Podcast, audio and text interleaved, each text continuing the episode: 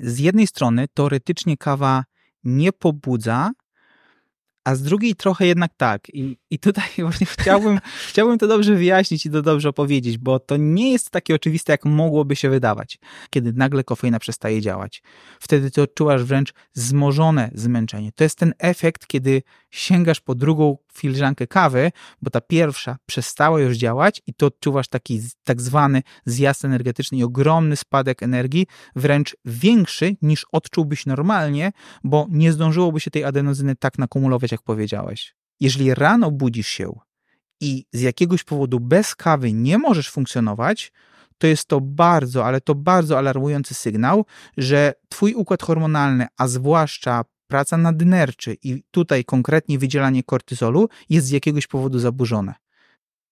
To jest częściowo mit, dlatego że kawa sama w sobie magnez zawiera i ten magnez może nam dostarczać, więc tutaj nie do końca tak jest, że kawa wypłukuje magnez, że kawa działa najlepiej, gdy jest stosowana regularnie. Kawa działa o wiele lepiej, kiedy pijesz ją jedną, ale każdego dnia, niż dwie, trzy, ale raz na kilka dni. Podcast charyzmatyczny. Psychologia w codziennym życiu. Prowadzi psycholog Dawid Straszak. Lubicie kawę? Bo ja lubię. I w waszej uwadze chciałem polecić kawę Czarny Owoc z Keto Centrum, który jest partnerem dzisiejszego odcinka. A trzy rzeczy, które wyróżniają Czarny Owoc? Po pierwsze, unikalny, a jednocześnie delikatny smak dzięki połączeniu ziaren z Kolumbii, Brazylii oraz Indii. I gdybym miał bardzo wysublimowane kubki smakowe, to zapewne powiedziałbym, że w kawie wyczuwalne są nuty smaku orzechów, karmelu, miodu oraz czekolady. E, ale nie mam, więc jestem w stanie to tylko powiedzieć bazując na tym, co jest napisane na opakowaniu, a sam mówię, że kawa jest po prostu bardzo dobra. I opinię tą również podzielają goście mojego podcastu, których często częstuję nią przed nagraniami. Po drugie, wysoka jakość całego procesu tworzenia kawy, od doboru ziaren po wypalanie czy pakowanie.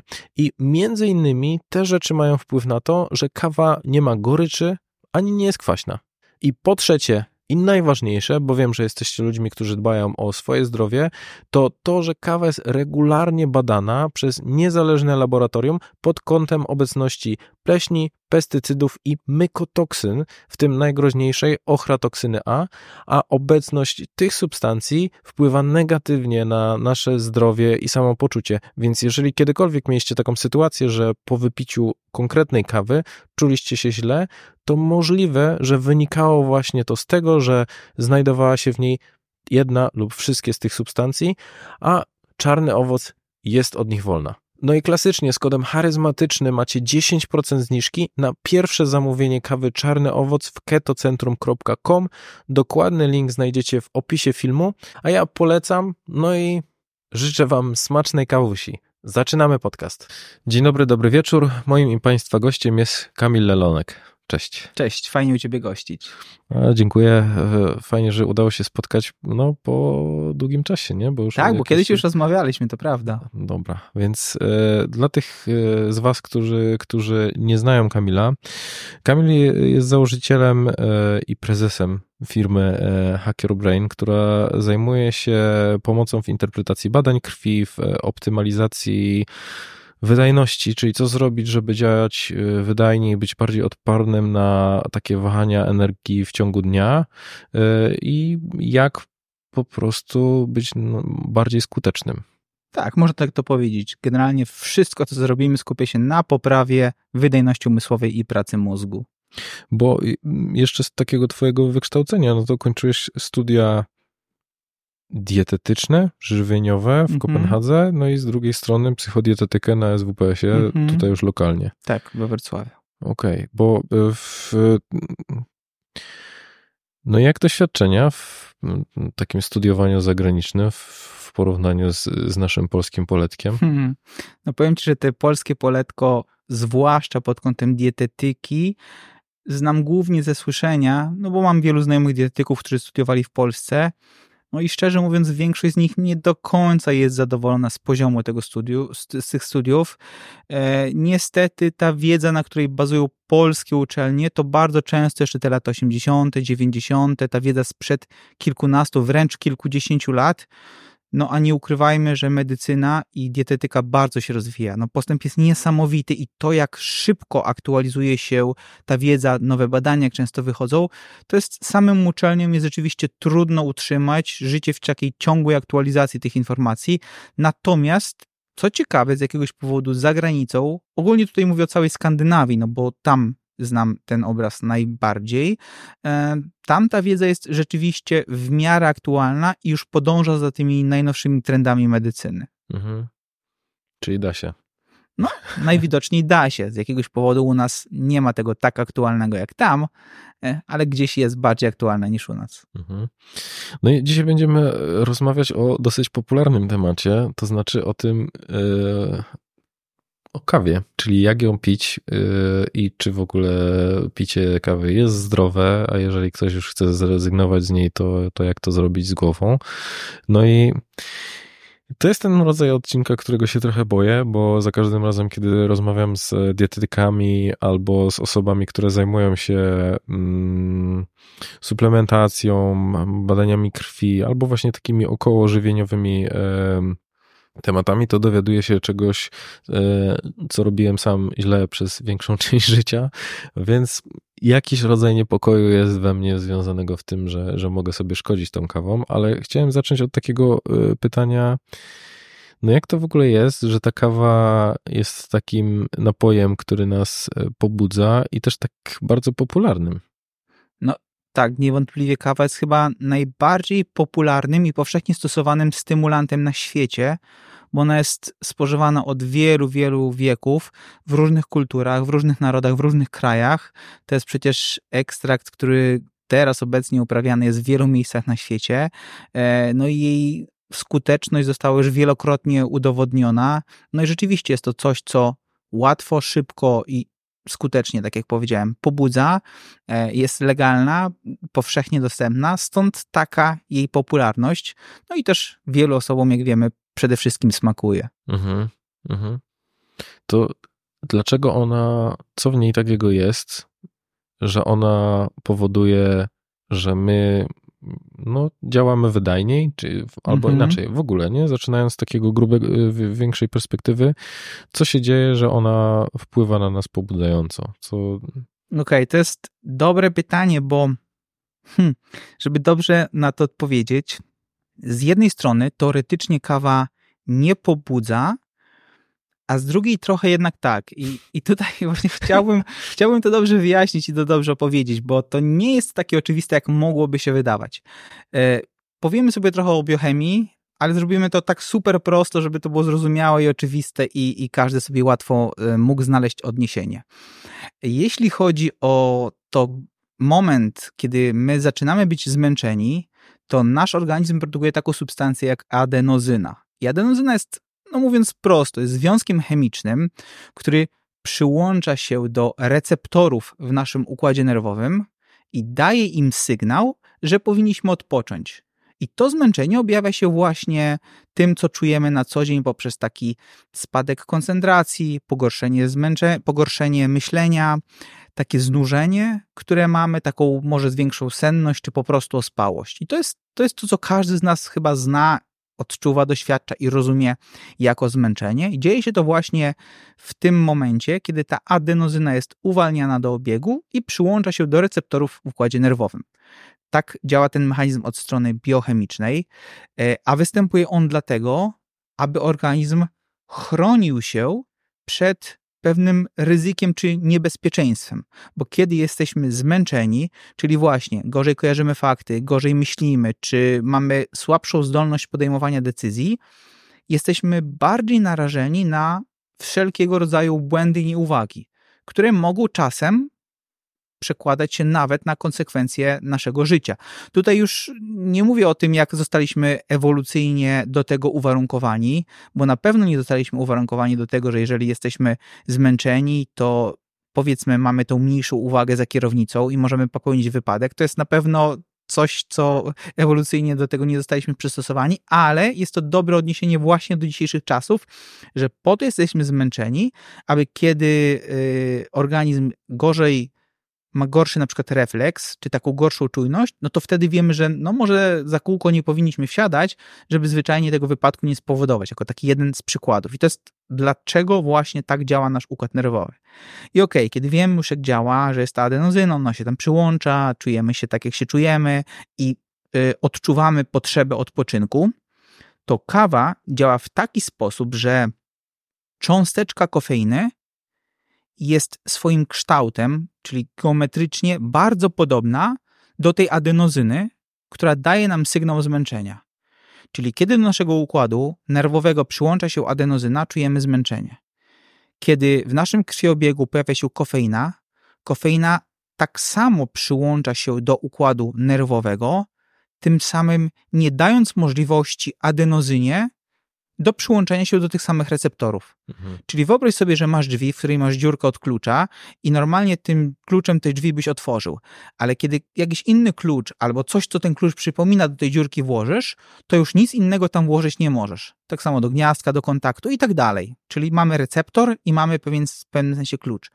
I kofeina działa na takiej zasadzie, że ona się przyłącza do tych receptorów w układzie nerwowym, nie wywołuje tego efektu zmęczenia, który ta adenozyna by wywołała, a sama adenozyna dalej krąży w krwiobiegu i nie może się przyłączyć do tego układu nerwowego. W efekcie jesteśmy zmęczeni, ale tego zmęczenia nie odczuwamy. Więc tutaj jest taki ten pierwszy aspekt pobudzenia, niepobudzenia, bo de facto nie zaczynamy być bardziej pobudzeni, ale po prostu przestajemy odczuwać zmęczenie. Czyli kofeina nas oszukuje po prostu. Dokładnie tak, oszukuje nasz układ nerwowy. Tutaj, dlaczego powiedziałem, że trochę nas pobudza, trochę nie, ale myślę, że o tym aspekcie nie będziemy rozmawiać.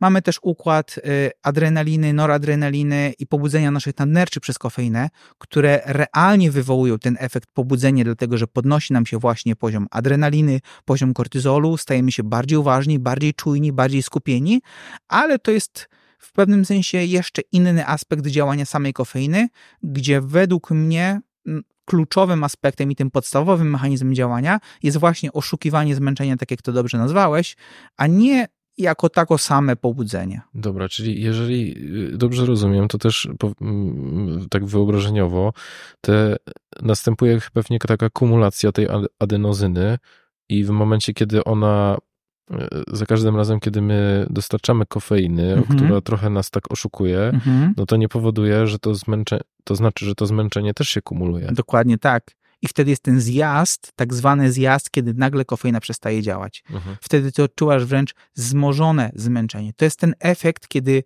sięgasz po drugą filiżankę kawy, bo ta pierwsza przestała już działać i to odczuwasz taki tak zwany zjazd energetyczny i ogromny spadek energii, wręcz większy niż odczułbyś normalnie, bo nie zdążyłoby się tej adenozyny tak nakumulować, jak powiedziałeś. Mhm. No to zastanawiam się, wiesz, bo zdroworozsądkowo można by było powiedzieć, że to w takim razie to, to jest biologiczny mechanizm, który nam mówi, ej, dobra, wiesz, Kamil, odpocznij, teraz potrzebujesz odpocząć, mhm. nie staraj się bardziej forsować, a nawet jeżeli trochę się bardziej sforsujesz i wypijesz tam jedną kawę, no to my zaraz ci, ty, znaczy ja jako organizm ci zaraz przypomnę, że ty jednak potrzebujesz tego odpoczynku bardziej mhm. niż ci się wydaje. I trochę jakbyśmy, jak byśmy przekraczali te swoje granice, no w, wbrew sobie. Tak działa cała technologia. Czy tak, czy tak samo nie jest ze sztucznym oświetleniem? Bo zobacz, że kiedyś byliśmy sterowani tym rytmem słonecznym, prawda? Słońce rano wstawało, budziłeś się wraz ze świtem, kiedy zapadał zmrok, po prostu i tak ludzie nic wtedy nie widzieli, nic nie mogli robić i naturalnie kładli się spać. Były lampy naftowe, nie? No, ale zanim te lampy naftowe były, wcześniej był jeszcze ogień, prawda? Mhm. Który gdzieś tam emitował to delikatne, czerwone światło, które de facto nie zaburzało aż tak tego rytmu snu. Potem rzeczywiście pojawiły się lampy naftowe, aż w końcu teraz mamy sztuczne oświetlenie, gdzie tak naprawdę 24 godziny na dobę moglibyśmy oszukiwać nasz organizm, że przecież jest świt, i my wcale nie musimy kłaść się spać. Cała technologia tak działa, cały postęp tak działa, że no, w pewnym sensie robimy trochę głupio, bo oszukujemy nasz własny organizm wbrew temu, jak ewolucyjnie zostaliśmy przystosowani do tego, żeby żyć inaczej niż żyć powinniśmy według tego naszego prawidłowego rytmu dobowego. Mhm. No dobra, to w takim razie jak to robić z głową? To znaczy, ile tej kawy można pić w kontekście ilości kofeiny, która Mhm. może wpływać na nas, na, na, na nasz organizm, żeby nie zrobić sobie krzywdy? Tak, tutaj to jest też dobre pytanie z tego względu, że z jednej strony mamy po prostu badania na zawartość czy na ilość dziennej kofeiny, którą możemy spożywać, ale te badania nie mówią nam tego, jak tą kofeinę powinniśmy spożywać i dlaczego, tylko ilościowo określają, ile jej spożywać możemy. Natomiast jeśli skupimy się na tym, bo tutaj te liczby, o których chyba nie wiem, czy chcę mówić, tam dochodzi do 400 mg dziennie, ale ta liczba waha się w zależności od wieku, płci, e, masy ciała i są nieco inne przeliczniki. Natomiast przekładając to na kawę i liczbę filiżanek, które możemy, moglibyśmy teoretycznie spożywać, jest to około 4 do nawet 6 w niektórych przypadkach filiżanek kawy, którą teoretycznie moglibyśmy spożywać. No Sześciu dziennie. Tak. Natomiast jest to tylko i wyłącznie pod kątem ilościowym, czyli to, jak ilość kofeiny działa na nasz organizm. Natomiast jeżeli skupimy się na pewnych aspektach działania kawy, takich jak na przykład ograniczenie wchłaniania substancji odżywczych z pożywienia, pobudzenie naszego układu e, adrenergicznego, czyli pobudzenie wydzielania adrenaliny i kortyzolu, aspekty zaburzeń snu i tego typu rzeczy, to wtedy okazuje się, że te z tych 4 do 6 filiżanek kawy dziennie robi się tak naprawdę około dwóch, może trzech. I z czego to wynika? Wynika to z tego, że po pierwsze, zwykle pierwszej kawy nie powinniśmy pić od razu po przebudzeniu.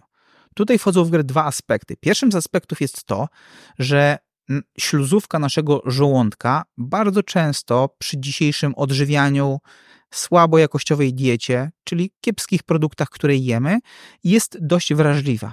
I spożycie takiej kawy na pusty żołądek może powodować rozdrażnienie, może zwiększać, nasilać zgagę, może w jakiś sposób pogarszać stan żołądka. Więc to jest pierwszy aspekt, który już wyklucza spożycie tej pierwszej kawy od razu z samego rana po przebudzeniu na czczo. Kolejnym aspektem Czyli jest. to- to- tego byś odradzał, żeby... Zdecydowanie żeby to- tak, bo okej. i- Też myślę, wiesz, Mhm. o, tych, o, o tym, że często się mówi, że wiesz, w, w postach ludzie mogą sobie pozwalać tylko na kawę, więc Mhm. no, naturalnym jest, że wtedy nieważne kiedy ją pijesz, to pijesz ją na pusty żołądek. Tak, no pamiętajmy też, że jeżeli żołądek masz rzeczywiście zdrowy, ta twoja śluzówka, błona żołądka jest naprawdę zadbana, nic nie dzieje się pod kątem wrzodów, nadżerek czy żadnych innych stanów zapalnych, no to w takim przypadku tę kawę mógłbyś wypić ją na czczo, na pusty żołądek. mogę to tak uprościć, że jeżeli nie masz dolegliwości żołądkowych, to znaczy, bo domyślam się, że te wszystkie rzeczy, o których powiedziałeś, dają jakiś objaw bólowy. Mogą, ale nie muszą. Mhm. No właśnie bardzo, no właśnie, to jest, to jest ten problem, że dzisiaj wiele dolegliwości, z którymi się zmagamy, bardzo często objawów jasnych i oczywistych może nie dawać. Kiedy ktoś wypije kawę, no może czuć lekką zgagę, może jakieś odbijanie, ale pewnie nie połączy tego właśnie z tą spożytą kawą. I dziś powiedziałbym, że większość osób ten problem jednak ma, niż go nie ma, dlatego można powiedzieć, że domyślnie tej kawy bym odradzał mimo wszystko. Dobra, czyli budzimy się rano i to nie powinna być pierwsza rzecz, którą robimy, że mm, parzymy sobie americano i wypijamy ją zanim tak naprawdę cokolwiek się, co, za- zanim zaczniemy działać. Tak, no nasz zegar biologiczny powinien działać tak, że rano mamy najwyższy poziom kortyzolu, czyli tego hormonu, który ma za zadanie nas, przede wszystkim jego pierwotnym działaniem jest to, żeby nasze serce po prostu biło. Natomiast ten kortyzol rano ma za zadanie nas obudzić, postawić w stan gotowości, dać nam siłę, energię do pracy i przez cały dzień ten poziom energii utrzymywać.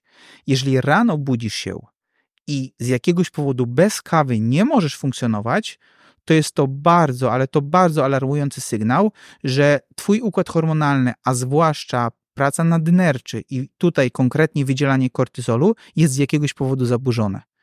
Więc jeśli rano potrzebujesz kawy, to coś jest nie tak z tym układem, bo przy zdrowo, prawidłowo i naturalnie działającym organizmie i uregulowanym rytmie okołodobowym rano powinieneś mieć tyle energii, że żadnej kawy nie powinieneś potrzebować. Mhm. Czyli to jest taka pierwsza rzecz, która powinna niepokoić, że ty potrzebujesz tej kawy. Dokładnie tak. rana. To jest dość alarmujący sygnał, bo rano tej kawy nie powinieneś potrzebować, a jeśli jak ją pijesz, no to ten kortyzol, który rano zwykle jest podniesiony, jeszcze bardziej podnosisz jego poziom, co tak jak mówię, do pewnego momentu jest pożądane, dlatego że sam kortyzol jest niezbędnym hormonem do funkcjonowania organizmu, natomiast jego zbyt wysokie wartości przekładają się już na stany zapalne i inne dolegliwości, no, których chyba nie chcemy.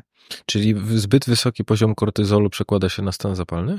Tak, dlatego że sam de facto i dzieje się to troszkę na dwa sposoby, dlatego że czasem stan zapalny podnosi poziom kortyzolu, a czasem wysoki kortyzol podnosi stan zapalny. Co ciekawe, sam kortyzol jest hormonem przeciwzapalnym.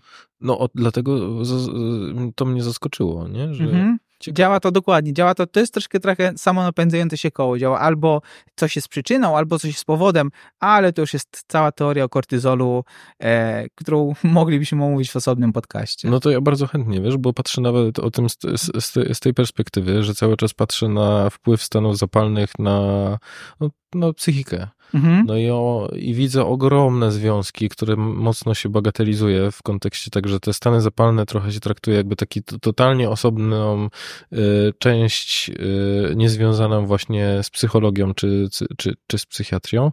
A okazuje się, że no, no, ma bardzo dużo wspólnego, stąd też to pytanie, no bo myślę o podwyższonym poziomie kortyzolu już nawet nie z, z perspektywy kawy, ale po prostu Mhm. z, z takiego stresu codziennego, czyli docelowo zbyt wysoki poziom y, kortyzolu, bo stres, stan zapalny, który no też może powodować, wiesz, zaburzenia lękowe, depresyjne. Dokładnie tak. Mhm. Okej. Na pewno te dwie rzeczy bym łączył, już abstrahując od tego, co jest przyczyną, a co jest skutkiem. Mhm. Dobra. To y, kiedy pierwsza kawa? No, pierwszą kawę warto byłoby wypić z pewnością około półtorej do dwóch godzin po pierwszym posiłku, który spożyjemy. Mhm. Z tego względu, że kawa zawiera pewne substancje antyodżywcze.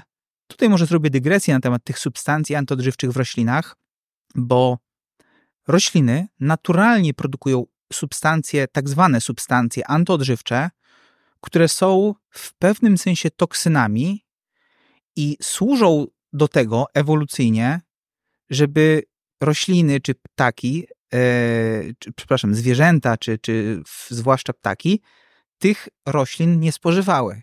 A my jako ludzie bierzemy te produkty i robimy w pewnym sensie na przekór i je spożywamy, licząc na to, że one w jakiś sposób nam pomogą. No i oczywiście wszelkiego rodzaju przetwarzanie tej żywności, gotowanie, duszenie, mielenie i tak dalej, tych substancji odżywczych ich pozbywa, ale to jest taki troszkę paradoks, jak znowu kolejny raz o tym sobie mówimy, oszukujemy to, co daje nam natura, ten, ten rytm, to zmęczenie, to słońce, te toksyny, staramy się być, no nie wiem, mądrzejsi niż to, jak działa otaczający nasz świat. Ale wracając, e, również kawa zawiera substancje od- antyodżywcze, które ograniczają wchłanianie witamin i minerałów z pożywienia. Tutaj mogę powiedzieć głównie o żelazie, natomiast jest to e, też zestaw innych minerałów, ale też e, nie ma sensu w to wchodzić, bo warto zapamiętać, że spożycie kawy blisko posiłków spowoduje to, że całe to bogactwo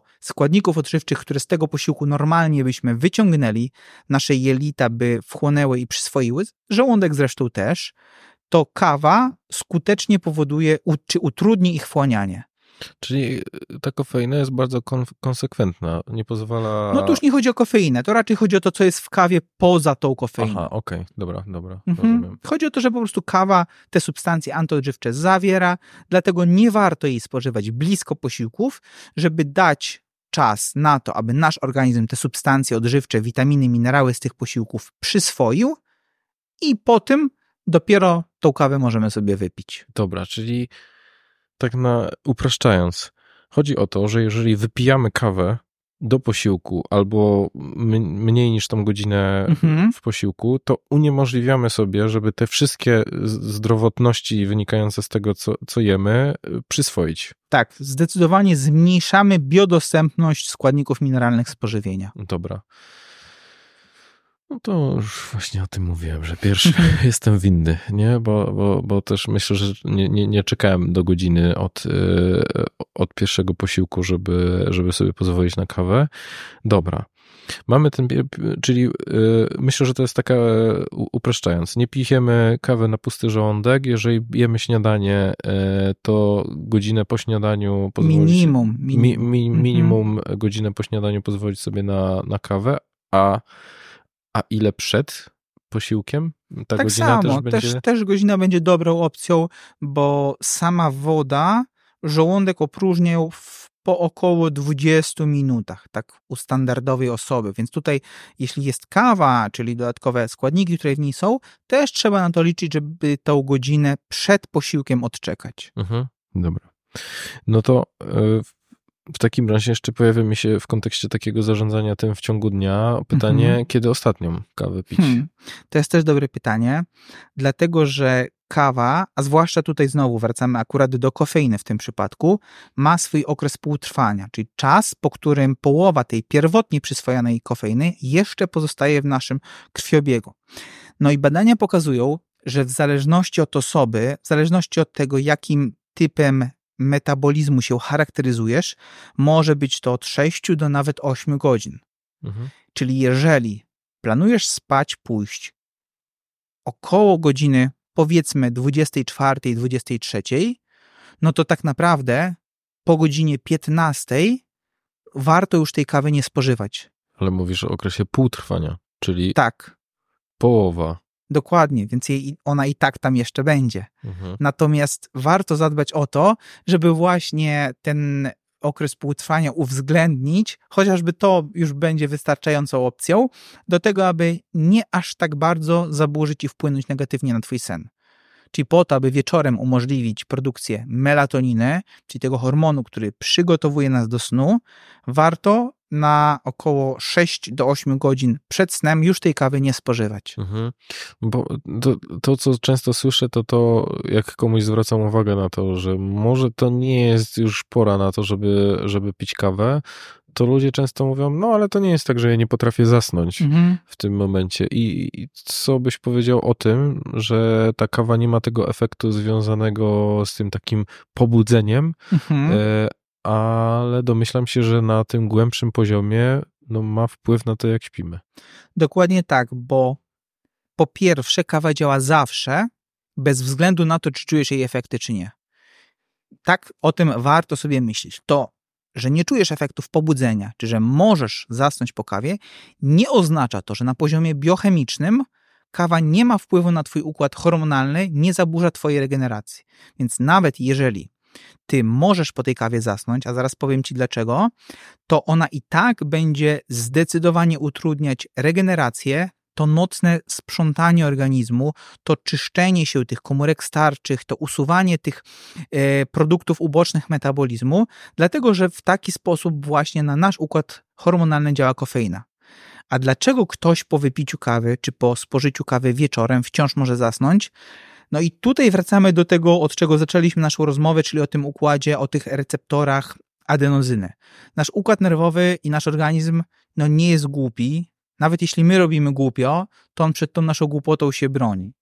I działa to w taki sposób, że w momencie, kiedy ta y, moja obrazowa dziurka od klucza, czy ten kontakt, to, to, to gniazdko zostaje zajęte przez kofeinę, czyli te receptory adenozyn, adenozynowe zostają zablokowane, to organizm prowadzi do ich namnażania.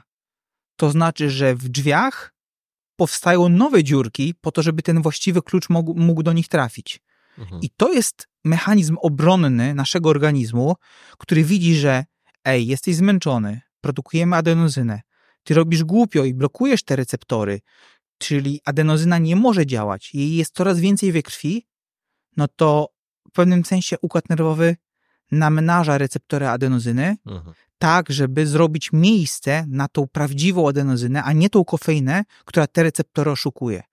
I w tym momencie, mimo tego, że powiedzmy sobie to na liczbach, mamy przykładowo, to oczywiście nie da się tego stwierdzić. Mamy trzy receptory adenozyny, wypijemy sobie trzy cząsteczki kofeiny, więc wszystkie receptory zostają zajęte, to w tym momencie organizm produkuje dwa kolejne receptory adenozyny, żeby ta adenozyna z krwi do tych receptorów mogła się przyłączyć i ten efekt zmęczenia mogła wywołać przez to, Mhm. żebyś ty mógł pójść spać. Mhm. Czyli więcej kontaktów y, y, jest produkowanych po to, żeby ta adenozyna przedostawała się do naszego Dokładnie tak. I organizm mówi, głupio robisz, ale będziemy się przed tym bronić. Mhm.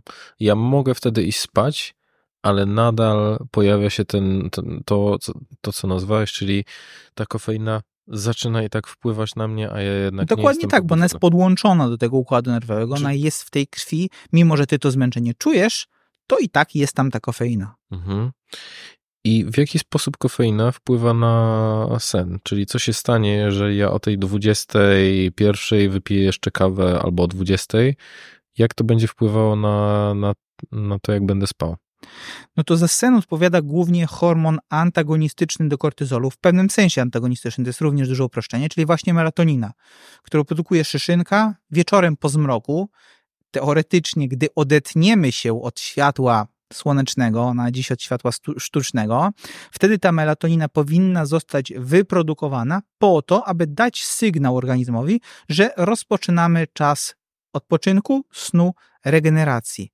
Natomiast późne wypicie kawy pobudza ten system, ty- na, pracę nadenerczy, które z kolei produkują kortyzol i właśnie skutecznie czy to zaburzają, czy wręcz czasem całkowicie hamują, a na pewno utrudniają produkcję tej melatoniny, tym samym regenerację organizmu.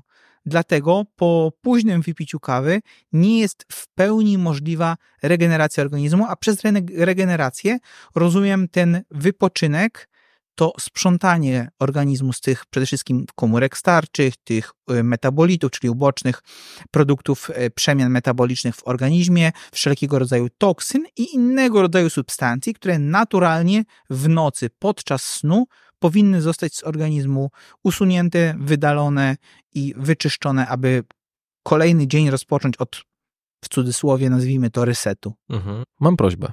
Jeżeli mój podcast w jakikolwiek sposób Ci pomógł, to chciałem Cię prosić o przysługę. Jeżeli oglądasz go na YouTubie, to będę wdzięczny za subskrypcję, komentarz lub łapkę w górę. Jeżeli słuchasz na Spotify, to za ocenę podcastu lub obserwowanie.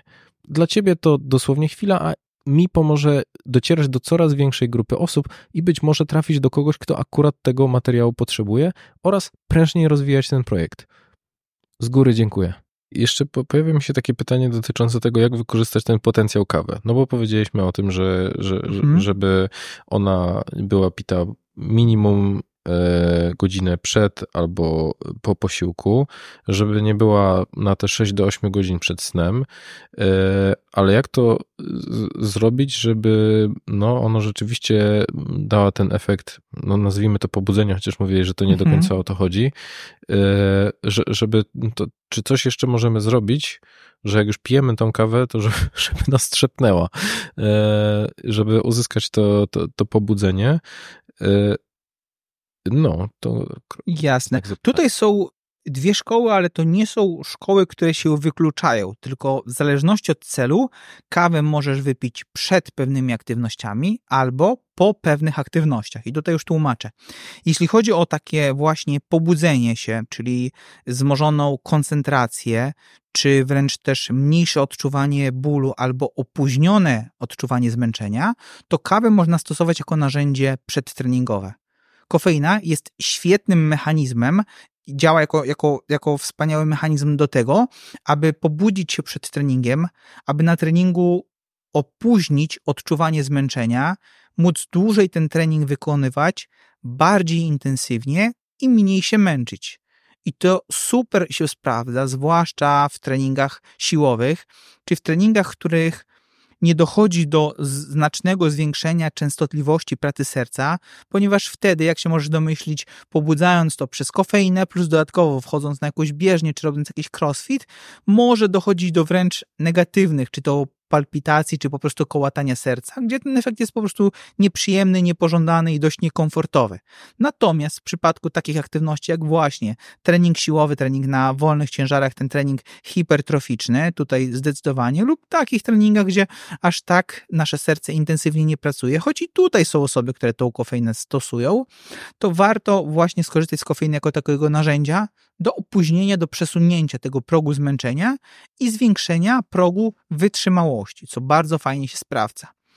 Jeśli natomiast chodzi o jakieś aspekty nauki, zapamiętywania, i tutaj wchodzimy w tą kwestię konsolidacji pamięci, to okazuje się, że kofeinę warto spożyć po takiej aktywności, czyli kiedy uczysz się czegoś, kiedy zapamiętujesz, czyli kiedy chłoniesz nową wiedzę, kiedy masz styczność z rzeczami, które są dla ciebie nowe, potrzebujesz je dobrze przyswoić i zapamiętać, to wtedy warto kawę wypić po tej czynności. Tutaj wynika to głównie właśnie z tych mechanizmów, które opisałem wcześniej, ze względu na, na wpływ na układ y, adrenalinowy, tutaj kortyzol, nadnercza. Nie wchodząc w szczegóły, warto po prostu sobie zapamiętać, że niektóre aktywności, zwłaszcza aktywności umysłowe, które do samej ich czynności nie wymagają takiego pobudzenia, jak to jest na przykład w przypadku nauki, to po, dopiero po takich aktywnościach warto tą kawę z kofeiną spożyć, żeby po prostu utrwalić chociażby konsolidację pamięci, czyli e, zapamiętanie rzeczy, których właśnie się nauczyliśmy. Mhm, Okej. Okay. Z jednej strony my mówimy o takim najrozsądniejszym i idealnym modelu, jak powinno się pić i jak się powinno ją stosować. I ja mam takie w ogóle poczucie, że ta kawa, e, tak jak o tym opowiadasz, powinna być raczej takim dodatkiem niżeli formą zastępowania czegoś. To znaczy, co, co mam na myśli? To znaczy, że y, mam takie poczucie, że ludzie stosują ją jako y, eliksir, Napój? który ma, tak.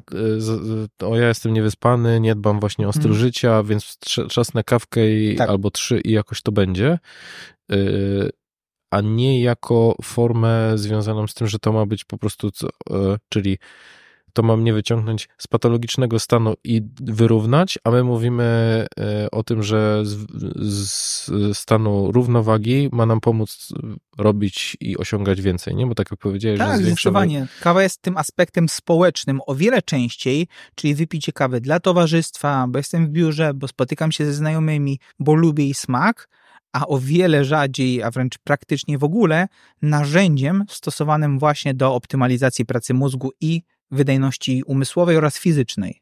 No, pięknie to podsumowałeś, nie? że jednak ta kawa nam towarzyszy w wielu różnych miejscach i mm, zresztą chyba najpopularniejsze jest to, że jest kawa i ciastko. Nie? Zresztą mhm. to jest taki model, który, wiesz, wchodzisz do żabki e, i tam wszystkie promocje polegają na tym, żeby, że łączy się te dwie rzeczy.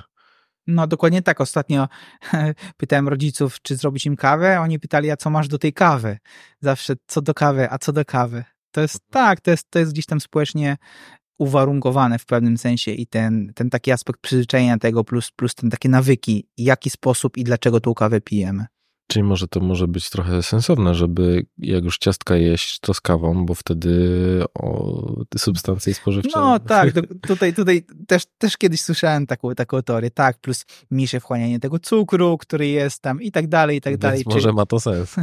Czy lepsze dostarczenie glukozy do mózgu, też znowu ma w pewnym sensie e, uzasadnienie. Także no pół żartem, pół serią może mieć to sens. Dobra. E, jeżeli chodzi o sam, sam sposób przygotowywania kawy, to znaczy znaczy mhm. o kwestię parzenia z jednej strony, mhm. a z drugiej strony dodatków, czyli to, co się tam w niej pojawia, czyli że jest mleko, cukier, że jest latte, cappuccino mhm. i tak dalej. Czy to ma znaczenie w kontekście tego, jak ona na nas będzie działała, czy, czy nie? W kwestii przygotowania kawy jest niestety masa sprzecznych badań. I to, co teraz powiem, ja powiem, jak różne etapy przygotowania tej kawy mogą na nią wpływać. Natomiast chcę podkreślić, że badań jest bardzo dużo i te badania zadziwiające są są zadziwiająco niesamowicie różne. Nie wiem, z czego to wynika, ale nawet dosłownie dzisiaj, przygotowując się do tego podcastu, razem z moim zespołem analizowaliśmy sobie niektóre najnowsze e, publikacje medyczne, które pokazywały, jak bardzo są rozbieżne informacje na temat tego, jak od sposobu badania, od jakichś metod statystycznych i tego typu rzeczy. E, dlatego wszystko to, co teraz powiem, nazwę to, że może tak być, ale wciąż te badania są no, niesamowicie różne. E, zacznijmy od sposobu mielenia. E, okazuje się, że stopień mielenia kawy może wpływać na zawartość kofeiny. Z tego względu, że im drobniej tą kawę zmielimy, tym jest większa powierzchnia styczności wody z ziarnami, co może prowadzić do zwiększonej ekstrakcji kofeiny. Czyli teoretycznie drobniejsze zmielenie powinno dawać większą zawartość kofeiny. Mhm. Kolejnym aspektem jest temperatura wody. Okazuje się, że powyżej 80 do niecałych 100 stopni ta ekstrakcja kofeiny z ziaren kawy jest największa. I to również przy parzeniu w mniejszych temperaturach ten efekt nie jest tak skuteczny jak przy wysokiej temperaturze, a tutaj już mówi się o okolicach 92 stopni Celsjusza, że tam teoretycznie ta ekstrakcja kofeiny jest największa. Kolejną rzeczą jest ilość użytej wody albo czas kontaktu kawy z wodą. No można się domyślić na logikę, że im dłużej ta kawa ma styczność z wodą, tym więcej kofeiny zostanie wydobyte. Więc znowu, więcej wody lejemy, więcej wody używamy, tym, czy po prostu dłużej tą kawę parzymy, tym tej więcej kofeiny uzyskamy. Dalej, ciśnienie. Y, znowu, badania pokazują, że od 7 do 9 barów, jeśli zastosujemy w naszym ekspresie takie ciśnienie, wtedy najwięcej kofeiny zostanie wydobyte. Mhm. Ale wciąż no, te badania są takie, bywają sprzeczne. E, na pewno wyższe ciśnienie powinno wydobywać więcej tej kofeiny. Kolejną rzeczą jest rodzaj kawy, którą użyjemy. Tutaj mówi się o tych dwóch odmianach gatunkach Robusta Arabica. Robusta ma zdecydowanie więcej kofeiny niż Arabica. Czyli jeśli stosujemy samą Robustę, co rzadko się zdarza, a już częściej mieszanki Robusta i Arabica, tam jest więcej kofeiny niż w samej Arabice. Jeśli wybieramy też stopień palenia kawy, to tutaj jasna kawa, czyli kawa jaśniej palona, również będzie więcej kofeiny zawierała. I tutaj chyba wszystkie aspekty omówiłem, które dotyczą przyrządzenia kawy, czyli mielenie, temperatura, mhm. ilość wody, czas styczności kontaktu z wodą i rodzaj użytej kawy. To wszystko będzie miało wpływ na zawartość kofeiny. Jeśli chodzi o taką kawę zamawianą w kawiarniach, to z jednej strony espresso będzie miało największą koncentrację kofeiny na 100 ml, ale pamiętajmy, że tego espresso pijemy o wiele mniej niż taką zwykłą kawę czarną lub americano, więc paradoksalnie przy takiej samej ilości kawy espresso tej kofeiny miałoby najwięcej, ale z tego względu, że espresso pijemy malutko, a kawy zwykłej lub americano pijemy więcej, to w nich będzie większa zawartość kofeiny, ale z innego, z innego względu. Nie z koncentracji kofeiny, ale z tych metod parzenia, o których powiedziałem wcześniej. Mhm. A te wszystkie alternatywne sposoby parzenia kawy, jak, mm, jak czy to ma też znaczenie? No to tak, tutaj w Aeropressie mamy krótki i szybki czas kontaktu wody z kofeiną, okay. z kawą tak naprawdę, więc tamtej kofeiny może być mniej. E, natomiast z drugiej strony jest też wyższe ciśnienie w tym aeropresie, ponieważ tam to ciśnienie my wywołujemy, więc de facto z jednej strony tej kofeiny jest mniej, bo robimy to krócej, no a z drugiej strony jest to ciśnienie, które tej kofeiny wydobywa więcej. Jeśli chodzi o metody przelewowe, czy Chemex, Drip, tam dłużej możemy mieć tą styczność kawy z wodą, bo możemy po prostu robić tak długo to zalewać, prawda? Więc im dłużej i więcej tej wody zalejemy, tym więcej tej kofeiny wydobędziemy.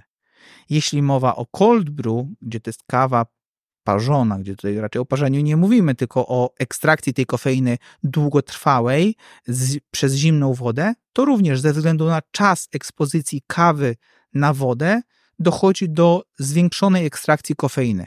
Więc to jest też taki kolejny aspekt. Jeżeli chodzi o ekspres, no to tam mówię, jeśli zadbamy o wysoką temperaturę, o wysokie ciśnienie i odpowiedni stopień zmielenia ziaren, ilość wody również, możemy wyciągnąć tyle kofeiny, ile będziemy chcieli w zależności od właśnie wyboru tych ustawień. Mhm. No i jest jeszcze jeden sposób, o którym nie mówiłeś, czyli kawa e, robiona przez moją babcię, sypana tak gęsto, że łyżka sama stoi.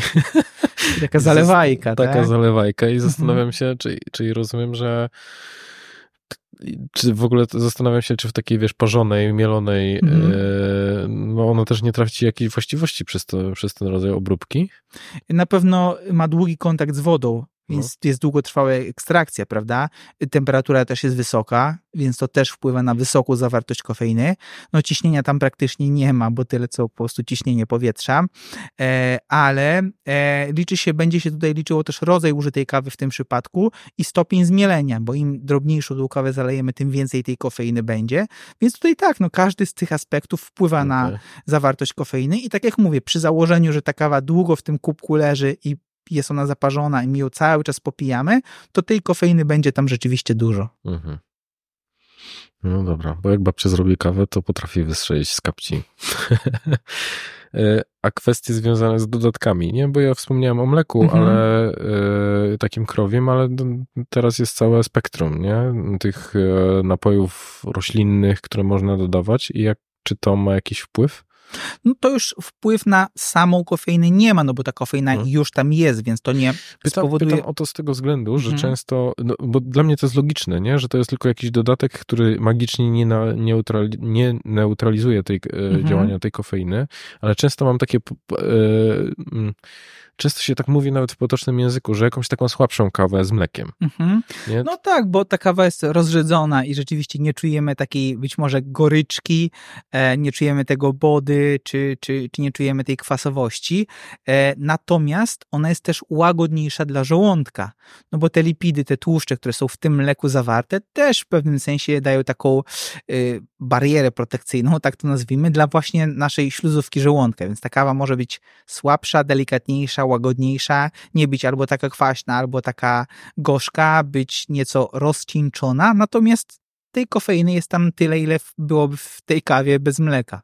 Czyli nieważne, czy pijemy latte, czy espresso, ta ilość Mhm. kofeiny e, jest taka sama. No, no, Samo mleko może też opóźnić przyswajanie kofeiny przez organizm, ze względu na opóźnienie wchłaniania, dlatego że po prostu nie zarzucamy tej kawy od razu na żołądek, ale jest tam ten dodatek mleka, tłuszczu, białka, które w pewnym sensie kwasowość tej kawy zmniejszają i mogą, może to spowolnić opróżnianie żołądka i przyswajanie samej kofeiny. Bo y, myślę, że często, y, często dochodzimy do takiego momentu, może inaczej, jeszcze jak już mówiliśmy o tym, mm, że możemy dużo stracić, jeżeli nieodpowiednio spożywamy pokarmy i, i pijemy kawę, to jak się też ma to do suplementacji, bo często mówi się o tym, żeby suplementy brać po pierwszym posiłku. E, Czy kawa też ma na to wpływ? Bo chyba taki najpowszechniejszy, najpowszechniej się mówi o tym, że kawa wy- wypłukuje magnez. W- To jest częściowo mit, dlatego że kawa sama w sobie magnez zawiera i ten magnez może nam dostarczać, więc tutaj nie do końca tak jest, że kawa wypłukuje magnez. Tu raczej chodzi o ten efekt diuretyczny, który następuje po kawie, bo kawa, kawa nie dość, że przyspiesza pasaż jelitowy, dlatego wiele osób po kawie chodzi do toalety, jak i kawa ma ten efekt diuretyczny, czyli przyspiesza uwalnianie wody z organizmu, tak to mówiąc najprościej. Chodzi o to, że jeżeli pijemy samą kawę i do tej kawy żadnych, żadnej wody, żadnych innych napojów nie spożywamy, to przez nasilenie tego efektu wydalania wody przez nasz organizm, a z tym związanej utraty elektrolitów, może rzeczywiście dochodzić do spadku stężenia magnezu.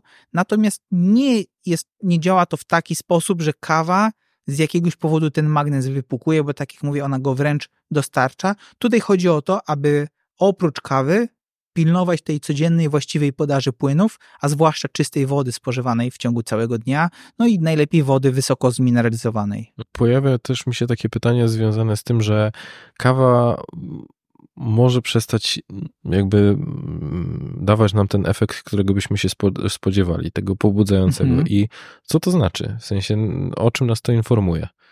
No właśnie, że tych receptorów adenoz adenozynowych namnożyło się tak dużo, że bez względu na ilość dostarczonej kofeiny jest ich i tak jeszcze tyle, że samej adenozyny może zostać do niej przyłączonych wystarczająco dużo, aby ten efekt zmęczenia odczuć. Czyli mamy tych o, o, czym powiedziałem, tych dziurek od klucza tak dużo, że mimo, że zapchamy bardzo dużo z nich, to i tak wciąż wiele pozostaje wolnych, aby tam można było się dostać. Czyli to jest też taka dla nas informacja, że już jesteśmy tak przemęczeni, że mm, kolejna kawa po prostu nie pomoże. Lub tak przestymulowani ilością kawy, którą spożywamy, że jest jej po prostu za dużo. Mhm. Dobra. Jeżeli ktoś chciałby zacząć e, drogę związaną z tym, żeby rezygnować z kawy, mhm. to jak to zrobić, żeby zrobić to z głową? Są dwa sposoby. W zasadzie one się trochę łączą, trochę się przeplatają. Ja wśród swoich potopiecznych lubię stosować taki protokół, że co każde kolejne pięć dni zmniejszamy jedną filiżankę kawy dziennie. Jeżeli tej kawy pijesz cztery filiżanki w ciągu dnia, to przez kolejne pięć dni pij sobie jej trzy. Mhm. Przez kolejne pięć dni pij jej dwie i tak dalej, i tak dalej, aż dojdziesz do całkowitej ilości zero i w takim stanie potrwasz przez około 10 do 14 dni. Ponieważ badania pokazują, że po tym czasie dochodzi do rozrzedzenia tych receptorów adenozyny i ponownego uwrażliwienia układu nerwowego i gotowości na przyjęcie tej kawy i zadziałanie w taki sposób, jaki ona powinna zadziałać. Więc w takim trybie możemy dochodzić do całkowitego odstawienia kawy. Tutaj takim ciekawym trikiem, wskazówką czy wsparciem dla osób, które naprawdę nie tylko kawę piją dlatego, że im smakuje, ale też jest taki aspekt behawioralny w pewnym sensie, jest stosowanie kawy bezkofeinowej, mhm. która potrafi w dużej mierze zachować smak i naprawdę nie ma tam dużej różnicy, jeśli jest to kawa bezkofeinowa uzyskiwana tymi naturalnymi metodami. Często na opakowaniu warto szukać takiego napisu jak Swiss Washed, to jest technika obróbki polegająca na wypłukaniu kawy bez użycia substancji chemicznych. Jeśli taką kawę zastosujemy, a tak jak mówię, ona ma totalnie identyczny smak, niczym się nie różni, tylko tym, że tej kofeiny jest naprawdę znikoma ilość. Jest tam do jednego miligrama, a nie kilkadziesiąt, jak to jest w tych zwykłych kawach. Natomiast trzeba pamiętać, że ta to kofeina wciąż jest. No i stosowanie tej kawy bezkofeinowej jako zamiennika w momencie, kiedy właśnie wychodzimy gdzieś ze znajomymi, bo już dziś cała masa restauracji tę kawę bezkofeinową oferuje, czy picie jej w domu. Są kawy bezkofeinowe w ziarnach, milone, sypane, rozpuszczalne. Tutaj może być to świetną taką wskazówką dla osób, które z jakiegoś powodu po prostu tej kawy pod kątem swoich nawyków nie chcą odstawić, a jedynie chcą uwrażliwić się ponownie na kofeinę. To co się z nami stanie w momencie, kiedy odstawimy kawę? To wpływa na nasz nastrój, na takie funkcjonowanie codzienne, bo z jednej strony mówiłeś mhm. o tym mhm. wpływie na, na produkcję melatoniny, więc zakładam, że ta, ten sen będzie lepszy, bardziej regenerujący. Jeśli do tej pory piliśmy tą kawę bardzo późno, tak. Mhm. Poprawi się wchłanianie substancji odżywczych z pożywienia, znikną nam spadki energii, które wynikały z tego, że kawa przestawała działać i zmęczenie, które będziemy odczuwać, będzie czymś naturalnym dla naszego organizmu i nie powinno nas zaskakiwać lub występować w momentach, kiedy tego nie oczekujemy. Czyli odstawienie kawy ponownie uwrażliwi nas na przyjęcie kofeiny, zmniejszy gęstość tych receptorów i spowoduje to, że ten poziom energii będzie stały nie będzie jego wahań w ciągu dnia, będziemy się lepiej wysypiać, regenerować, no i też budzić bardziej wypoczęci z tym pełnym pokładem energii na cały dzień. Czyli kawa szkodzi. Nie, na pewno tak nie można powiedzieć. To jest bardzo daleko idący wniosek, bo kawa zawiera masę składników, może nie składników odżywczych, ale dodatków w postaci chociażby antyoksydantów, które pomagają chociażby zwalczyć wolne, wolne rodniki. Kawa ma niesamowitą ilość zalet dla naszego układu krwionośnego, dla pracy mózgu, dla serca, dla cukrzycy, którą, w której może zapobiegać i, i na pewno chronić przed nią. Kawa wykazuje szereg niesamowitych właściwości prozdrowotnych, Natomiast oprócz tego ma też pewne negatywne aspekty, na które po prostu trzeba uważać. To czemu ludzie, z którymi współpracujesz, decydują się na to, żeby, żeby z niej zrezygnować? O co chodzi? Jaki jest ich cel? E, chodzi mi o to, że to nie jest tak, że ludzie się decydują na to. Są osoby, które przychodzą i mówią: Chcę, żeby kawa znowu mnie klepała. Aha. Czy chcę, żeby kawa działała? I to jest tak jakby jedyna decyzja, jeśli się u kogoś zdarza. To nie jest tak, że osoby, z którymi współpracuje się na to decydują. To jest raczej tak, że my każemy tym osobom tą kawę odstawić. Okej. Więc raczej to w tym kierunku działa. Że to jest A- twoja decyzja. Tak, że, że, że my po prostu widzimy, e, nasz zespół mówi, że okej, no pijesz za dużo kawy, ta kawa działa w niewłaściwy dla ciebie sposób, pijesz ją nieodpowiednio, no i sorry, ale tą kawę musisz odstawić, raczej niż tak się chyba jeszcze nie zdarzyło, że ktoś przychodzi i mówi, nie, nie, wiesz, to ja za dużo tej kawy pijam, chciał ją mniej pić. Nie, to tak, Okej. tak to u nas nie działa. Dobra, E, bo e, też zastanawiam się na, o, o, nad kwestią właśnie schodzenia z ilości kawy z tego względu, że wiesz, z jednej strony jak mówiliśmy o tym, co się dzieje w naszym organizmie w momencie, kiedy pijemy jej za dużo, no to, Mhm. to w jakiś sposób no mnie to przestraszyło, nie? Że rzeczywiście, kurczę, może sensownie byłoby zastąpić to, tą kawę tą bezkofeinową, no bo win-win. Z jednej strony pijesz kawę i tak jak mówisz, że to, to już nie jest tak jak, to trochę jak z piwami bezalkoholowymi, Mhm. nie? Że kiedyś to tam były dwa piwa bezalkoholowe, które, wiesz, smakowały beznadziejnie, a teraz jest moda na to i w każdym, Tak. e, i, i, dostaniesz dobre piwo bezalkoholowe. Dokładnie, już też rzemieślnicze, kraftowe tak zwane, już też są bez alkoholu. Nie? A, a, I mam wrażenie, że podobną e, drogą idzie właśnie ta kawa bezkofeinowa, czyli masz ten smak e, Mhm. i, i w ogóle całą tą otoczkę socjalną, Tak. a z drugiej strony no, nie masz tych negatywnych, negatywnych skutków picia jej. Tak, zdecydowanie tak. Już teraz w każdym większym markecie można bez problemu dostać kawę bezkofeinową i na mieście w coraz więcej restauracji, kawiarni taką kawę zaczyna oferować. Tak kiedyś trudno było coś takiego znaleźć, to już dzisiaj naprawdę na przynajmniej co drugiej ulicy taką kawiarnię można y, odszukać. Mhm. Przypominam, że partnerem dzisiejszego odcinka jest Keto Centrum i z kodem charyzmatyczny macie 10% zniżki na pierwsze zamówienie kawy Czarny Owoc. Czy jest jakiś taki, bo wspominałeś, że dwa, dwie do, no maks trzy filiżanki y, kawy dziennie, to, Mhm. to jest taki optymalny poziom. Ja też zastanawiam się, czy wiesz, czy, mm, czy to też nie chodzi o jakiś rodzaj okresowości picia kawy, że ona się stała takim naszym częścią codzienności w, w wielu przypadkach. Tak, natomiast badania pokazują, że kawa działa najlepiej, gdy jest stosowana regularnie. Okej. Kawa działa o wiele lepiej, kiedy pijesz ją jedną, ale każdego dnia, niż dwie, trzy, ale raz na kilka dni. Mhm. Wtedy organizm najlepiej adaptuje się do tych dobrych, czy pozytywnych, czy korzyści po prostu z kawy i te efekty negatywne są o wiele bardziej zminimalizowane.